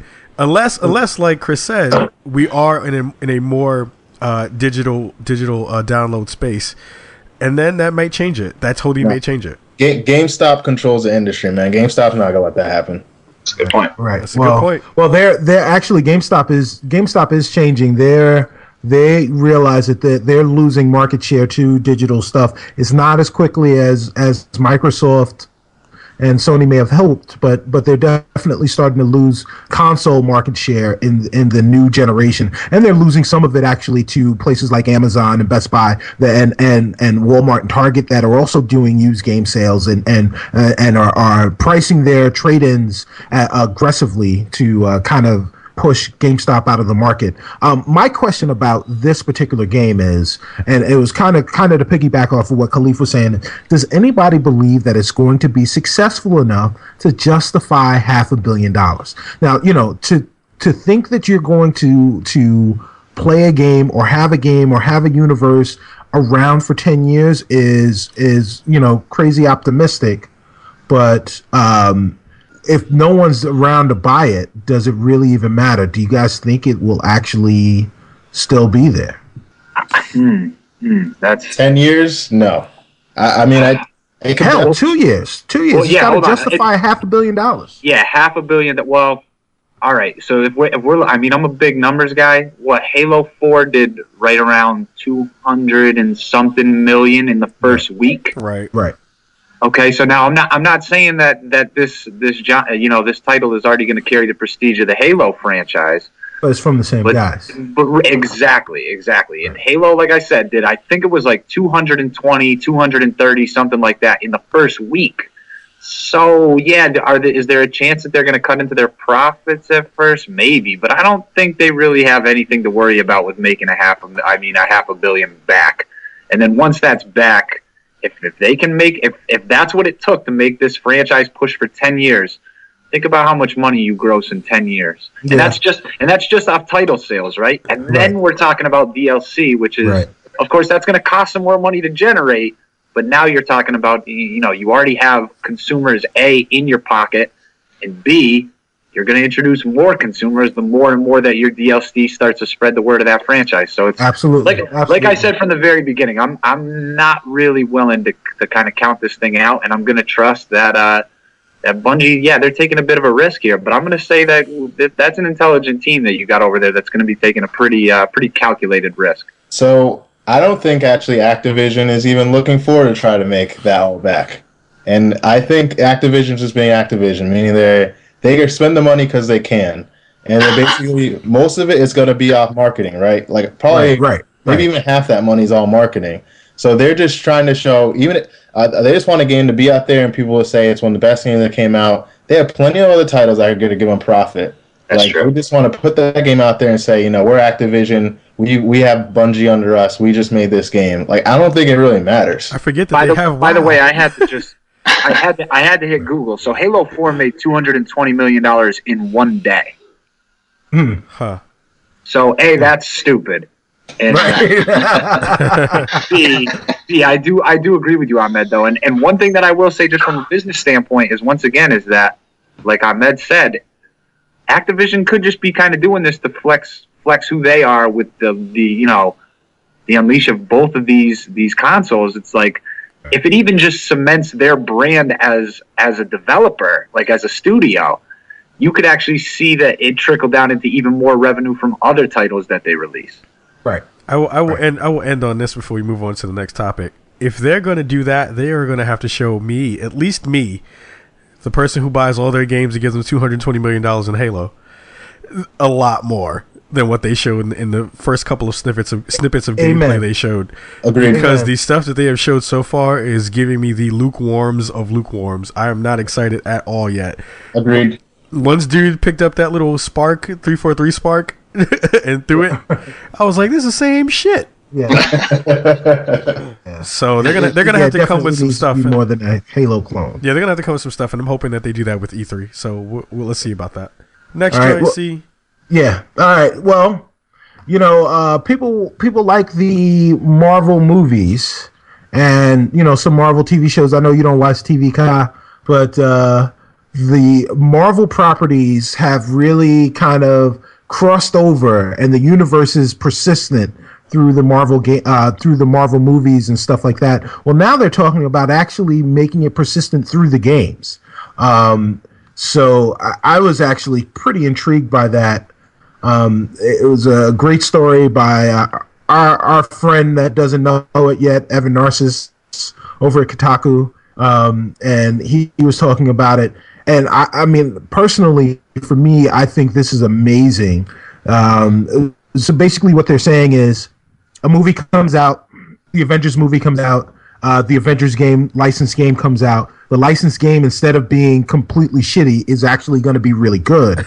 and then when the Guardians of the Galaxy uh, movie and game come out, that you'll be able to the the system will know that you played the previous game and you will get content and there'll be content that's persistent throughout the universe um, and maybe there are achievements that that cross over maybe there's some game save information and data that you'll be able to to move from you know from one game to the next and uh, you know personally i think that's pretty amazing It's Um, and, genius. uh, yeah yeah so Uh, yeah i wanted i wanted to know what you guys thought of that I think the concept is really cool, but um, I don't have a lot of faith in like movie video games. Um, right the game the game has to be good first. Right They have to actually put the effort into getting like a real development studio to put together a good game that's not just like commercial based. Um, if they do that and they're able to implement that idea, I think that's a that's an awesome idea that all types of games should use. Um, I used to play uh, Ratchet and Clank series a lot, and um, you know they kind of do that thing where if you played the previous games, you get a ton of extra content that a bunch of people don't have, and that went from every single game to the next one. So I mean, you only win with that kind of idea. Right. Um, well, I, I guess I guess you know. Anybody else have any feelings on that? Yeah, I think. Well, they did come out publicly and they did say that they are waiting for an actual great developer before they put on any of these projects. So they did publicly come out and say that. I mean, I think when they say great developer, I, I do think it needs to be a major, major studio. Maybe this will be the first time they're actually going to pick someone major. But I think, I mean, it'll be definitely cool. But it has to be, it has to be a good developer. But I mean, if you think about it, they, they have to be looking over like you know the sales that Arkham City is making and being like, all right, guys, if we actually took one of, one of these games really seriously, how much money could we really make off of it? You know, and if they consider that and they actually put some serious effort into those games, yeah, I'm on board. So Is is there any development team that you specifically would like to see take that on? Yeah, Decoy Games. Uh, Yeah, Nah, I heard those guys. I'm playing. I'm I'm I'm pretty open to it, man. But I I guess I don't know. I'm I'm feel like I'm like the grand optimist though. This is I just like exciting ideas. So even if they flop, it's like there'll be other stuff to keep me happy at the time when it flops. So Right. I, I can't do anything but kind of look forward to something like this. This idea is uh, it's pretty sweet actually. what if Rockstar made like an open world experience? Man, don't even play with my heart right now. They did something like that. Uh, that would that would be over the top. I uh, and, and ah man, doesn't it frustrate the hell out of you that like some kind of crazy idea like that hasn't been tried yet? Because it's like so many, so many people, everybody is in some way into superheroes, right? Like I, don't- fe- both females and males. Like I feel like if everybody has some kind of connection to one of these characters, whether you like the whole lot of them or not. It's like why not really put some kind of serious, serious engine? And when I say engine, I don't mean development engine. I just mean like put a team behind it that's really going to kind of do this thing justice. And it's like you want to talk about something that could could last for ten years. Yeah. I mean, I mean, comic books and these characters have lasted for how long now? It's like Yeah, that's what I would. But that's what I'm saying. Like Batman, Batman's not even that game is not like a crazy idea. They just made a really good Batman game, right. and in my Twenty opinion, that's probably like that's like the least that you could probably possibly do with a superhero. You think about crazy like the bigger time superheroes like Superman or you know I, I guess talking about Marvel like um, a, a really good X Men game. You know, those could be even bigger, more fun than than Batman in my opinion. Just I ima- think, uh, I'm sorry. Go ahead, Chris. something that would really would really push it far too would be like you guys are saying or i think this is kind of where you're going is that if they could develop a uniform uh, kind of almost like uniform gameplay mechanics, right? Like almost like why not all agree that the Arkham Asylum and stuff that those those fighting mechanics were epic. It's like why not just use them for every single superhero game that you're going to produce, and then just make make things that are exclusive to each character, right? Right. Like exclusive to each character to create your differentiator. Like I feel like you have to build a really strong foundation with something like that, and maybe they don't have the answer yet. But I feel like that could kind of be the key to something like that success is make all the games feel like they're part of the same family first and foremost.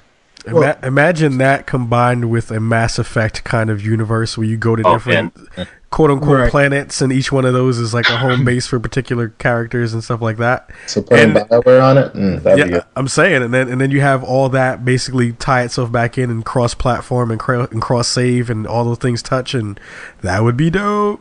I Yeah, do think that would be good. Bioware would be a good one, a good company because they, they know the storytelling. I like um as far as AAA company go, I like Ub- Ubisoft Montreal. I like what they do over there. I like think- I love their art style. Their art style is like super on point. Yep. Yeah, they, they So come up I- with I- really interesting stuff. Go ahead. I'm sorry, Sid. I, yeah, yeah, no, no problem. I got so I got two points about this. So, so one, one, somebody was saying that you know you need to find a, an established studio, um, you know, development house to to go out and put put these games out there.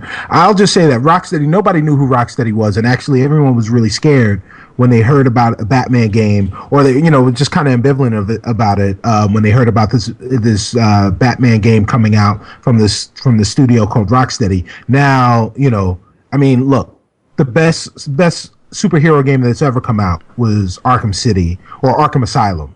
Um, and then probably Arkham City after that, um, depending on you know where your preferences are. But they are the number two, one and two games, and everyone would love to have that that type of catch that type of lightning in the bottle with a with a studio like Rocksteady with a game like Batman. Now the new Spider-Man Amazing Amazing Spider-Man 2 game just came out. They tried very hard to copy that Batman mechanic and they failed pretty hard on it. Um, it's close, but you can tell like they tried and it just didn't work. Um, it's you know like the so that new Muppets movie. There was a, a group of people in in in uh, in Vegas called the Muppets. So that's that's what they basically did. They made the Muppets version of uh, Batman Arkham Asylum. Um, additionally, the the other challenge to this is part of the reason that the superhero or licensed games in general are always terrible is because the game has to come out when the movie comes out. Right. So so that means, you know, if it's not finished, it still has to come out. If it hasn't been tested, it still has to come out. And that's, you know, and that's part of the problem with these games. And I, you know, I was just checking out Amazing Spider-Man 2. That's definitely the problem with this game. If they had four more months with that game, it would be beautiful. It would be a fantastic game. Maybe. I don't know. You know, I don't I That's, don't no, that's a, that's, an you interesting point, though. But and so and so to that point, Ubisoft Montreal or any any Ubisoft uh, development house would be the worst place to send that stuff if you wanted it to come out on time because that shit never comes out on time at, from Ubisoft. Nothing. You got to add six months plus, maybe eight nine months to any Ubisoft title with the release date. So. Um, but That's, yeah, that's the I, would, reason, I that's the still reason would that they love to made remember me. That's the, the development cycles. Like, oh, remember you had that, right? Remember this release date? I specifically said Ubisoft Montreal. I picked a certain one. I picked that. Oh, you mean you mean the development house that makes uh, Rainbow Six Patriots? Oh yeah, um, yeah, Dude, Too- I, too soon, I'm so. too soon. Let's not. Let's not talk about that. yeah, Rainbow yeah. Six It's is it's my it's favorite a, it's a sore point for me too. Too Yeah, soon. Rainbow Six was my favorite franchise of all time. Like literally, that'd be my most anticipated game. If they Oh, yeah. decide to get their act together, I don't know what happened, but they need to figure it out. Because the first footage of that game, by the way, I thought was amazing. Me too. Amazing, Same here. amazing. I was like, okay, this is about to. I thought it was gonna. That felt next gen. That was the first Yeah. thing. It's like this is Mhm. next gen. We're going the right direction. And then some idiot, I don't know who was like, oh, that's just not gonna be good. Like, are you kidding me? And uh, I, am just upset now. I'm not gonna go to sleep. right. I'm out, son. I'm out. uh, so um, this week, four really strange sports titles came out uh, by four different indie indie developers. Um, and they're really really awesome. Um, one is called Hokra or Hakra. It's by this guy named Ramiro Corbetta, and it's like I can't I can't even. Uh, we're gonna put it in the show notes. You're just gonna have to watch it. I can't even try to explain it. This is a part It's- of the Sports Friends pack. yeah. Oh well, it's it's it's oh, yeah. They're all they're all part of the sports friend sports friends pack, uh, which BT Dubs. Um, big shout out to Chris Waters. Um, I just won the sports friend pack, so I'll be able to play it, and maybe I'll uh, share some footage or something like that. I don't know. Um, but yeah, I, I can't even really explain it. It's awesome though. Is Then great. yeah, then there's another one called Babari Ball. Uh, Babar Barabari Ball. It's Barry Barabari Barry Ball. Ball. Yeah, by uh, Noah Sasso. This game is like, believe it or not, is like Smash with a ball, like Smash Brothers with a ball, and all of that works together. Trust me, it works. But again, it's one of those things. I couldn't, even if I tried to explain it, it, it w- I would not do it any justice. Hold on, let me give you a quick overview. Okay. So all right. basically, you have a platform in the middle of the screen. You have two characters, and you're both fighting for a ball. There's water underneath the platform, and if you get knocked into the water, you lose a, you lose a life. And then if you get your ball into the water on the opposite side of that platform, you get a point. So it's it's basically a little bit like Pong, but uh, add with Smash Brothers, kinds of like knock you off a platform kind of stuff. I dig it. It's dope. It's dope. It's super dope. Sports friend stuff is like ridiculously fun. If you, it's another uh, kind of everyone get in a room and, and talk shit kind of stuff. right, right. Yeah, exactly. kind of got that fusion frenzy type feel to it. has that Yeah, has that swim sanity kind of flavor. Yeah, it does have that swim sanity kind of feel to it. Then uh, Super Pole Riders uh, by Bennett Oh, Foddy. oh, pause, pause, pause. Yeah, right. Yeah. Brought to you by Leisure Suit Larry. right. Yeah. So uh, We're a liberal state, but I don't know if we're already feeling that game for sure. not that there's anything wrong with that. Um, so the Super Pole Riders, it's pole vaulters. They're pole vaulters. They're two pole vaulters. Um, and then there's uh like a moat on either side and a uh, tension wire up on the top and a ball on the tension wire. And you're supposed to take your pole vault and hit the ball. And you guys are pole vaulting and you can kick it and you can hit it with your pole and do all sorts of stuff. But you you know the first to three wins. Um, it's it's really crazy, um, but it, it looked like a, a hell of a lot of fun. So uh, yeah, check that out. And the last one is is probably the one that I've heard about the most because I think the, the name is awesome. Uh, is Johann Sebastian Joust by uh, Douglas Wilson. Yeah. Um, so I played this at PAX East, Okay. and it it was one of the most fun uh, experiences I've had because it's basically like uh, musical chairs with tag with move controllers. And you don't need a you don't need a television for it. It just plays basically through your PS3 or PS4, uh, and and basically uh, you have to catch a colored. Uh, you have to. That's terrible. I was about to say a colored person. That's terrible. Donald Sterling has. um. So you have to. There's a colored move controller that you have to basically is designated as the it person. You have to catch that person without moving too quickly, or your move controller will say that you're out. So it's one of those kinds of like it's kind of almost like a performance piece art piece where you can do it in any space as long as you have your PS3 or PS4 hooked up. And it's one of the best experiences I've had in a long time. That Yeah, because they play classical music also. Yeah, while it's- you while you're playing. Yeah, yeah, yeah. So you're kind of it's it's it's probably one of those things that if you had a date and you said, "Yo, I have this game that you want to play. It's we're gonna get some friends together and we're gonna play this game." You'd probably get some play after playing this game because you're all close and you're all hot and sweaty. Yeah. You're like, "Hey, I got a buddy at work that has actually been bragging about this game for like probably a year now. I know he was excited about seeing it at PAX 2013. yeah, yeah, Um, and and I've watched demos on it, and I'll I'll be honest, I I can't say anything positive or negative, but I just didn't I didn't get it. I didn't really get what I was.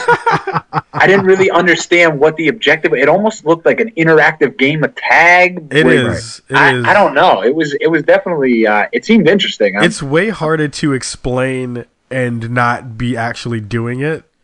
It's one of those kinds of experiences where you have to go through the process of, of physically doing it first and then kind of getting the ideas around it, which I'm not sure if Die Gute Fabrik uh, figured that part out, if there's like a tutorial somewhere. I'm sure there has to be within the game because I haven't had a chance to play it yet. Uh, and I guess Cicero will be able to tell us if that's the truth uh, Right. or, or not. But it's one of those kinds of indie games that you see pop up out of nowhere, and you're like, "What the hell is this? Why are people people excited by this?" But I guess it still has that same kind of flavor that you guys are talking about in Swim Sanity, where you have people in a room, you can talk a bunch of crap, and you can be in the same spaces while you're playing the game. You're not fixated on on, on a screen. You're fixated on on the other people in the room. I don't know. Are there other games like like Sports Friends or any other games that you see in the indie space that that give you that feeling besides Swim Sanity? Party. I don't know. It's uh, it's funny because um, as fun as like multiplayer, you know, four player games are, the majority of games, especially indie games that I see, are all single player. Right. Not that there's anything wrong with that. I mean, single player games are also great too.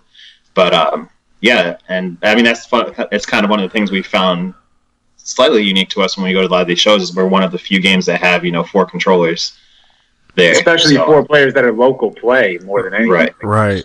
So yeah, I would say no. I, I don't see a lot of it out there. I mean, Towerfall just came out, so that's uh that's obviously one that, that that's actually released right now. But um, it's definitely not the norm. Right. Totally.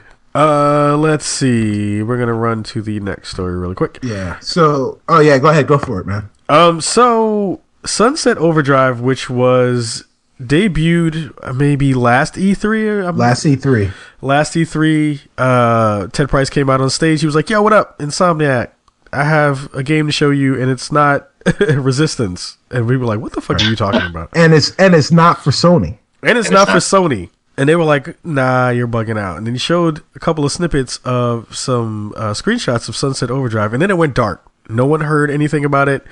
No one saw anything about it until today.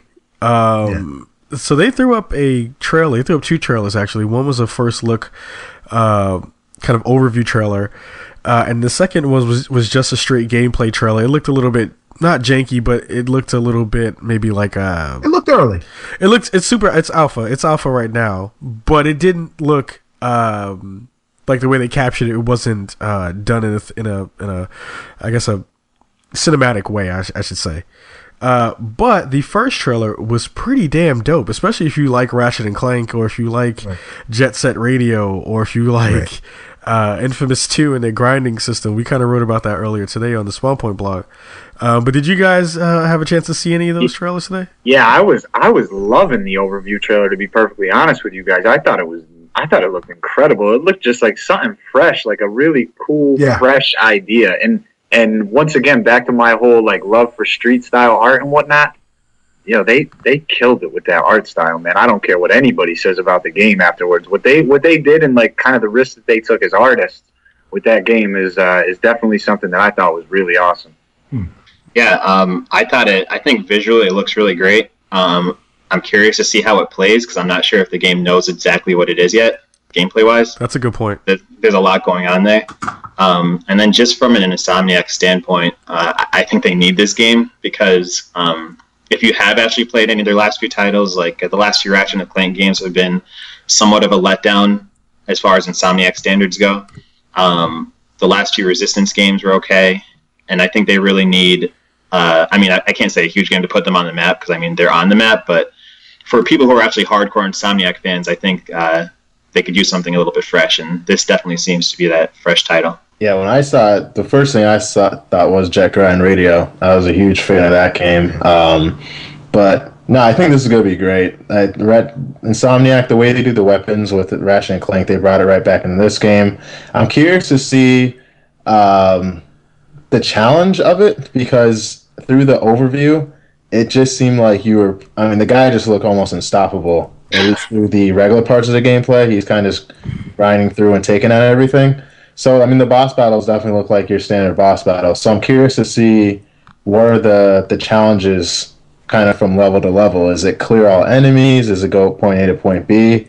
So I'm curious to see how that is. I'm sure they'll they'll uh, do something awesome, but no, I think this is going to be one of those really good games. I think if they combine, because I think that that world is so open and the the the verticality in the in the levels seem to be something where fights are going to be taking place on multiple levels and multiple aspects of the game space. So it's it gives you a lot of room to play around and say, okay, we can do what Killzone kind of done kind of did with their uh, Warzone mode, where it basically switches every couple of, of, of minutes, where you switch from one game mode to another. Um, the art style was really really dope. It was super vibrant. I hadn't seen anything that looked like that in a long time, and I thought when I saw it, I said, okay, finally Xbox has a title that I'm going to maybe possibly go buy a system for. Hmm. It feels like that Wow. may be their system selling uh, game to show uh, at E3. How did they make that an exclusive? That is Yeah, I mean, listen. So the thing, the thing that Microsoft really went ahead and did, and they were they were uh, full steam ahead with when it when it came to this was making sure that they had the money to guarantee exclusives. Because that, I mean, if there was anything, there was any reason that people preferred the PlayStation over the Xbox last gen was the exclusives, hands down the PlayStation had the more compelling exclusives um, in, in the last gen, and I think it's being reversed this time around. And you, when you sit back and you look at the exclusives, uh, you look at Titanfall, you look at Quantum Break, you look at Sunset Overdrive. There are lots of games now on the on the Xbox side that that really get me excited. New, you know, there are lots of new IP that get me excited on the Xbox side versus, uh, you know, retreads of of past successful IP on the so- on the Sony side.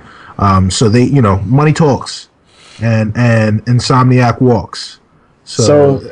my my question on that, or my comment, is you you have a good point. That last gen, clearly, I'd say PS3 had the more uh, exclusives, and Xbox Right. 360 didn't. right, and that's I'd probably say Xbox 360 probably won that war. Now this time around though, it's flipped. right. But PS4 is clearly winning. So are exclusives actually worth it? Well, we don't we don't we don't know yet. I mean, you know, because it, it was there was a difference between you know w- when it comes to actual numbers of systems in households. The PS3 and the 360 are now even, even though the 360 had a one year head start, which basically means that the PS3 sold better from the time that the PS3 came out, was released, to today. The PS3 has sold better than the 360 Those Um, numbers are global or, or just, uh, those just- those are global. Those are global. And if you want to talk North America, I think when it's all said and done in the next two years, there'll be more ones in North American households than will be PS4s. that's Liar. that's kind no, of I, I, where I, I was. really, I really do think that. Yeah, I would- I would have to agree. I I don't know. Um, that's tough. I feel I definitely feel like the you know like the Asia market, the Asia South Pacific and stuff. That market gets really, really, really driven with with Sony and whatnot. And that's kind of why I was asking uh, if those numbers were global or, or just Right. Yeah. Yeah. So those are those are worldwide numbers. Um, but uh, yeah. So I mean, but so I mean that's part that's part of it. I think the the the other part of it is that you know Microsoft you know they had hubris on one one portion of it in terms of not really understanding what the gamers where the, the gamers mindsets would be when it was coming when it came down to the marketing message and the design of their console. But i think the one thing that they've got down is is the fact that they really need to focus on not bringing a quantity of games but the quality of games that they that they actually bring in. And i think that the great thing about sunset overdrive is that it's such it's a visual palette cleanser because if you look at a lot of the games that are coming out, um, a lot of the games are gritty, raw, realistic. Uh, you know, many of them are post-apocalyptic, so you see lots of browns and and you know, uh, you know, some oranges, uh, lots of haze, that kind of stuff, dark reds. Sunset Overdrive is bright and colorful, is in your face. The second you see it, second that trailer starts, your eyes, you know, your your your pupils are stimulated because there's just so many different colors coming coming at you. Um, so I'm I'm really you know I, I'm intrigued by the fact that they're doing that. The thing that I'm um, very very excited about with it is how they're going to integrate their looting gun system because that was one of the things that they really talked about was you know all these different guns that you're going to have that are going to be really weird and wonky and, and crazy and make you laugh.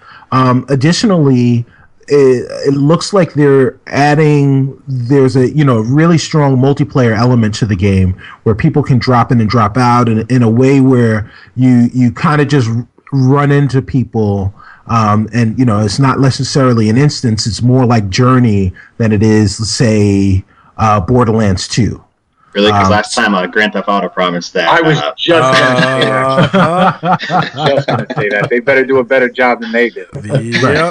I'll, I'll add this last point um, as, as far as the exclusivity thing. I think everyone in the industry needs to look at Titanfall and see what happened with the sales of that game and see how that basically didn't do what they thought it was going to do sales wise in the way that they wanted it to. You know, bring it, it did bring people to the platform, right. But you had so many more people who wanted that to be multi-platform and then didn't get it. Right. And it didn't necessarily do as well as they wanted it to to, to produce. I think it was still the best selling game of the month though. Yeah that's of the month though Right. you know what i mean? Like it's it's good like they, they put that out and made it exclusive because they wanted to sell systems. And it sold some systems but did it sell enough systems that if they went multi-plat they would have gotten at least uh, uh who did it? Activision? Activision? No ea ea i'm sorry. Yeah. EA, I'm sure they were like, we could have totally doubled up on that on those sales if we had put that on multiple platforms because Sony already had their, their system out and rolling. You know what I mean? Money they, already, talks. they already had a whole bunch of people ready for that game, and once it got exclusive to uh, Xbox, then a lot of people, you know, they kind of soured on it. So I'm wondering. I was gonna if- say Go ahead. uh, I'm sorry. no. They probably paid out Yeah. Yeah oh yeah oh yeah ain't no probably about it They got their mo- they got their money, and and that's great on the EA side of it, but Right. on these on the customer. Uh, which we know EA loves their customers. They care about you so much. right. the the popular opinion of them being able to you know get that game for everybody which even if you get that money up front it's great but people don't necessarily look at it that way they're like hey you you basically picked a side and now my system doesn't get that game for however long it takes you to make the next one right you know but again human beings will still buy that shit because it's the way they do it but just another thing to think about with the sunset overdrive move is because a lot of people are excited for it. That that game was shown and everyone on in the internet internet today was bugging the hell out. Yeah yeah that yeah. was not something that people were just like nah that's all right. No people were bugging the hell out. So Well, I mean, the thing the thing about it is, listen, money is the way to guarantee that you own the ball and you get to take it wherever you want. And uh, speaking of having all the money and taking your ball and doing whatever you want, segue. Apple is allegedly trying to buy Beats by Dre for three point two billion dollars again with a B. i just want to say that at least 3.1 of that billion dollars are all steroids it's all steroid money Hell I just wanted to say it out loud so the internet understands what I'm saying. Yeah. But what do you guys what do you guys think about that crazy acquisition if it happens? Like I was Uh-huh. saying to you guys kind of before the show, I'm, um, I just as a big hip hop fan, I'm really curious to see how much Dre makes of that 3.2 billion. Um, and back to just like a funnier conversation we were having, does that mean that you know somebody can actually buy the Clippers from Donald Sterling? instead of having you know five or six rappers double up? Maybe Drake could just do the thing on his own, which would be re- really cool. If we can get the Wu Tang album to come out and they all get a get a billion, Oh, yeah. Do they be do they be do they become the Compton Clippers? Is what I want to know. Right. Uh, 2015. I'm not mad at that actually. The- the Because but then LBC. but- wait wait a minute the beauty the beautiful part of that is then they can come to you and you can design the logo. Right, Clippers with attitude, no doubt. That would be uh, that would be awesome. Oh man, No. So- as long as so there was- as long as Kendrick as long as Kendrick Lamar is still on the uh, the upcoming promo commercial, and I finally get to hear the entire cut of that track that was on the commercial they played at the Super Bowl, then I'm satisfied. So. All right. You do have a point. You do have a point. Um, so the the there was an there was a really and I can't for the life of me I can't remember where I saw it, but a really interesting write up about the Beats Company, um, and interesting insofar that actually uh, Dre was approached by the guys from Monster, the cable company. Um, you know, not cable TV too. that make like Monster cables. Yeah. Um, they Which were are approached garbage, by the way. What, the well, but you know whether they're garbage or not, they made a fortune off of selling that garbage, and I was one of those people that that drank the Kool Aid. Um, but they they approached Dre to make these headphones and have him basically be the brand ambassador for these headphones, and him and his lawyer were able to uh swag or hogswoggle them, whatever, hornswoggle them Horn Swoggle. Yeah, they were hornswoggled. Basically, they gave them. They was like, "Hey, you take these beads, and I'll take these beats, and we'll and, and we'll keep it moving." And they said yes. So from from what I remember of this article of this thing that talked about Beats by Dre and Dr. Dre, um, he owns a lot of that company. So he he's about to yo, uh, Dre, let me hold twenty dollars. And when I say twenty, I mean like twenty mil. So Yeah, exactly, exactly. I don't, you know, we don't, we don't talk in, and we don't have to add the extra zeros. I wouldn't be surprised if this acquisition actually goes through. It's funny because this is like not gaming related at all. but But it uh, could be. it- I I mean, it. and this is this is what I was about to get into was the fact that we have seen um, Beats by Dre, quote unquote, implemented in a lot of cell phones, at least in the HTC versions of phones, I believe. Right, right. And if they do some kind of collaborative effort on the new i on the new iPhone or iPad, the you know the the audio that comes out of your speakers right now is kind of tinny and it doesn't really have all the the the, the sounds that you need. right. It doesn't have all the 1080p's, yo. Nah, no PSB. Um, so you could have more bass in your iPhone or iPad for your games, and that would be cool. I make a lot of music on my iPhone, so that may be something that would be kind of cool in an app sort of way. So Right. I got an HTC One. It definitely definitely helps with the beats coming out of it. So I think it will definitely work. By the way, if this goes through, I'm reading that Dr. Dre would be the first rapper to be a billionaire. Right, Oh my lord. wow. right. Yo, honestly, too, like, oh man, what better person to do it too? Because I, I, I don't know. I, I, I ain't even gonna go down that path because we can go into an hour long discussion. But that, that would just be really cool to somebody like Dre. Um, especially it was kind of like a lot of heat. I feel over the last couple of years for not dropping detox. If he kind of came out and was like, ha ha, now, but now suckers, you know, Right, right. detox these nuts. But uh, yeah, that would be uh, that, that would that would be pretty incredible, man. I would definitely love to see that. I want Yeah. that to be the uh, logo for the new Clippers if he buys it. Detox these nuts. I would live for that. Oh my god, Um, that well, would be nuts. listen, listen. If this goes through, best believe that every i device will automatically have beats. Like that'll be a given, and any non i device will not. And and that'll be the given. You know, I mean, it. They're they're really going to try and change the game, and I think it. It actually. So they're talking about Apple is talking about releasing a new version of their Apple TV that will have a gaming component in it. In it, uh, similar to the Amazon Fire TV. So I mean, there definitely could be some gaming related. Um, applications. you know that kind of applications going going forward. Thank you very much. Word. I'm I'm bad with language. I, I don't know. We'll see. I don't. I don't know exactly how or if one if it's gonna happen. Two, how mad Jay Z is gonna be. Three, how that's gonna play itself out if if at all in gaming.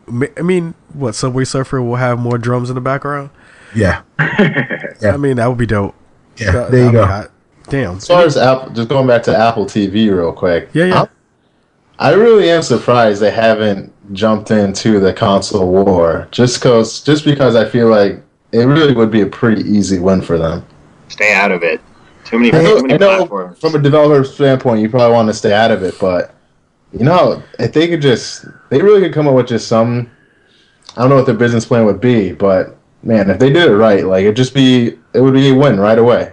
I mean, all they, They have to- are- Go ahead. I'm Go ahead. Go ahead. Oh no, no. I was just gonna say they they're standing on the sideline, um, in a double dutch game, doing the move, like trying to get into the double dutch, and they're just waiting for their time to go in and jump.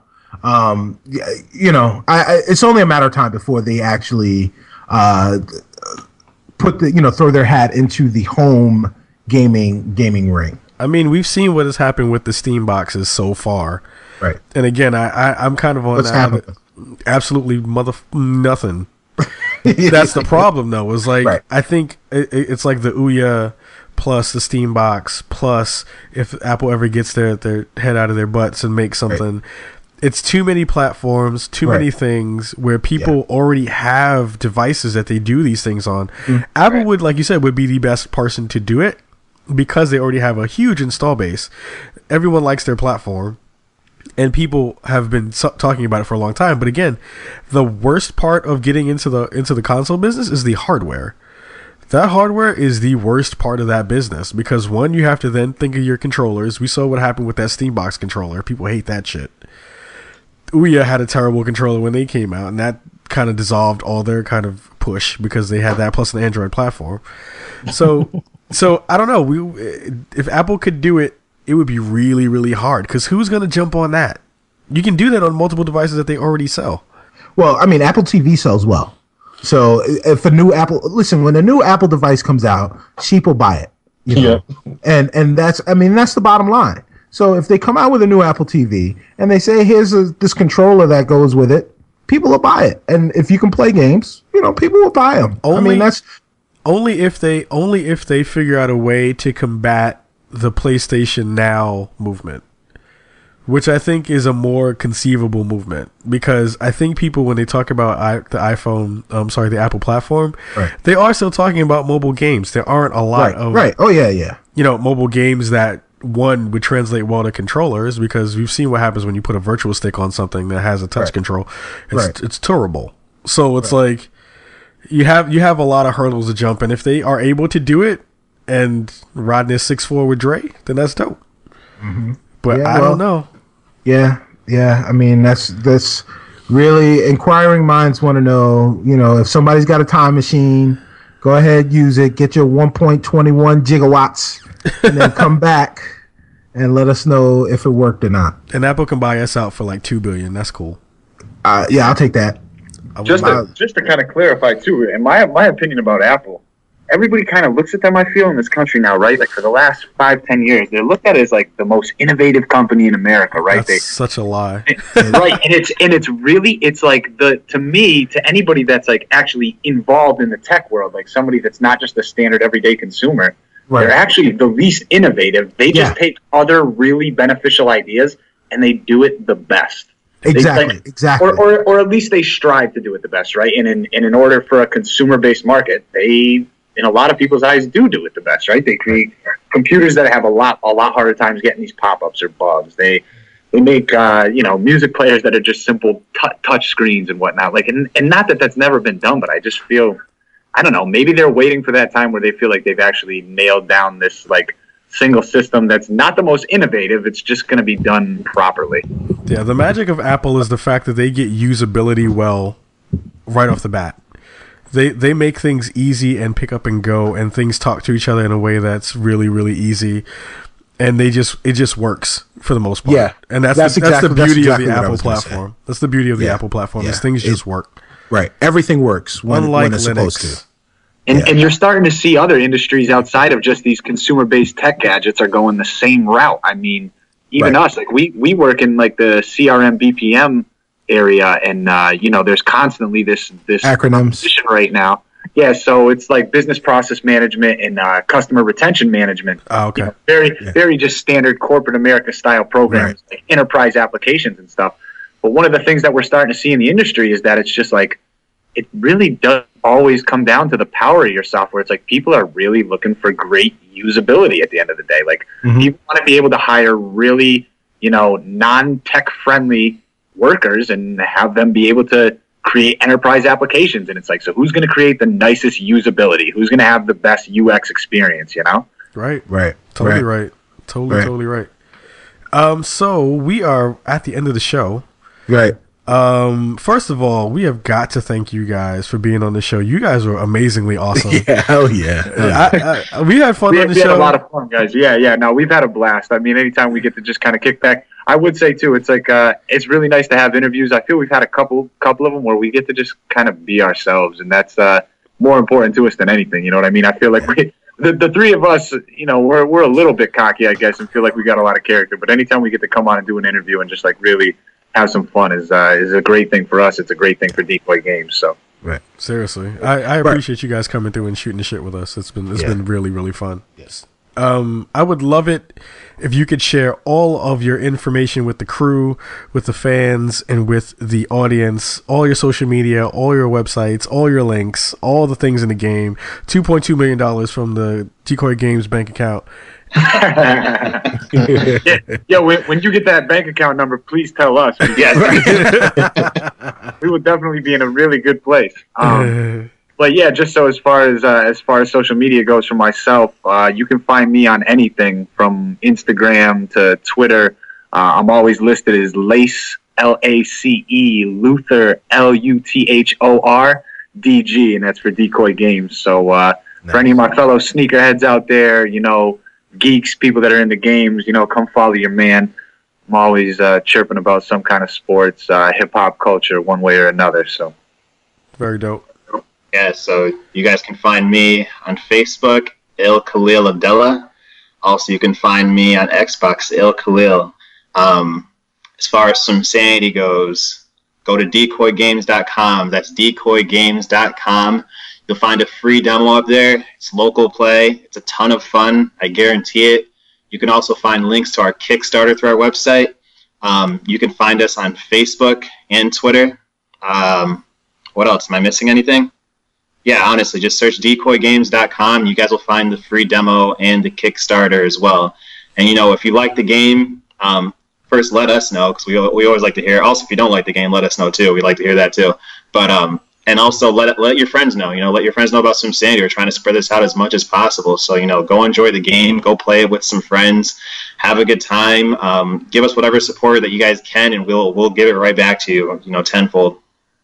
Yeah, definitely uh, spread the word. And one thing about us too, we we make, take a lot of pride in being able to contact the fans and always be interact with them. So feel free to contact us anytime. Like we really will get back to you pretty much ASAP. And whatever questions you guys have, whether it's about Swim Sanity, whether it's about development, um, just anything. If you need advice or if you guys just are asking about anything, like we're we're always willing to to talk to everybody. So so yeah, definitely contact us. Like he said, Facebook, um, Twitter, or Decoy Games, Swim Sanity. Google it. You'll find something. Get to us, and we'll be there. Word. Cicero, what are, what is your social media business? Uh, you know, if you don't know by now, I am at Stubby Stan on the Twitters. I am at Stubby Stan on Instagram. I actually have started using Instagram. The old guy is on there now, so uh, check me out there. Follow me, um, and then uh, you can email us at uh, Cicero Holmes at the spawnpointblog.com. Kahlief at the or no Cicero at the spawnpointblog.com. Kahlief at the spawnpointblog.com. Feedback at the spawnpointblog.com. Find Mad us on- URLs B. Right, exactly. find us find us on Facebook um, at uh, the Spawn Point Gaming blog. Find us on iTunes at Spawn on Me and Stitcher Radio and any other place that you will listen to your wonderful podcasts. Uh, Cobb, why don't you hit them with the rest of it? I don't have anything. No, I'm just joking. Oh, okay. Um, so Without- Kaja Kins is the personal one. Spawn Point Blog, like you said, is the show one. Spawn on Me is the Twitter one. Uh, let's see. Let's see. We're on Google Plus, everything social media, plus Instagram at the Spawn Point Blog, and all that good stuff, man. So we are everywhere and nowhere at once. So we're trying to be all up in your face and having dope developers like the cats from Decoy Games on our show. Again, I'm extremely hyped for you guys. I'm extremely hyped for Swim Sanity. I want to play it.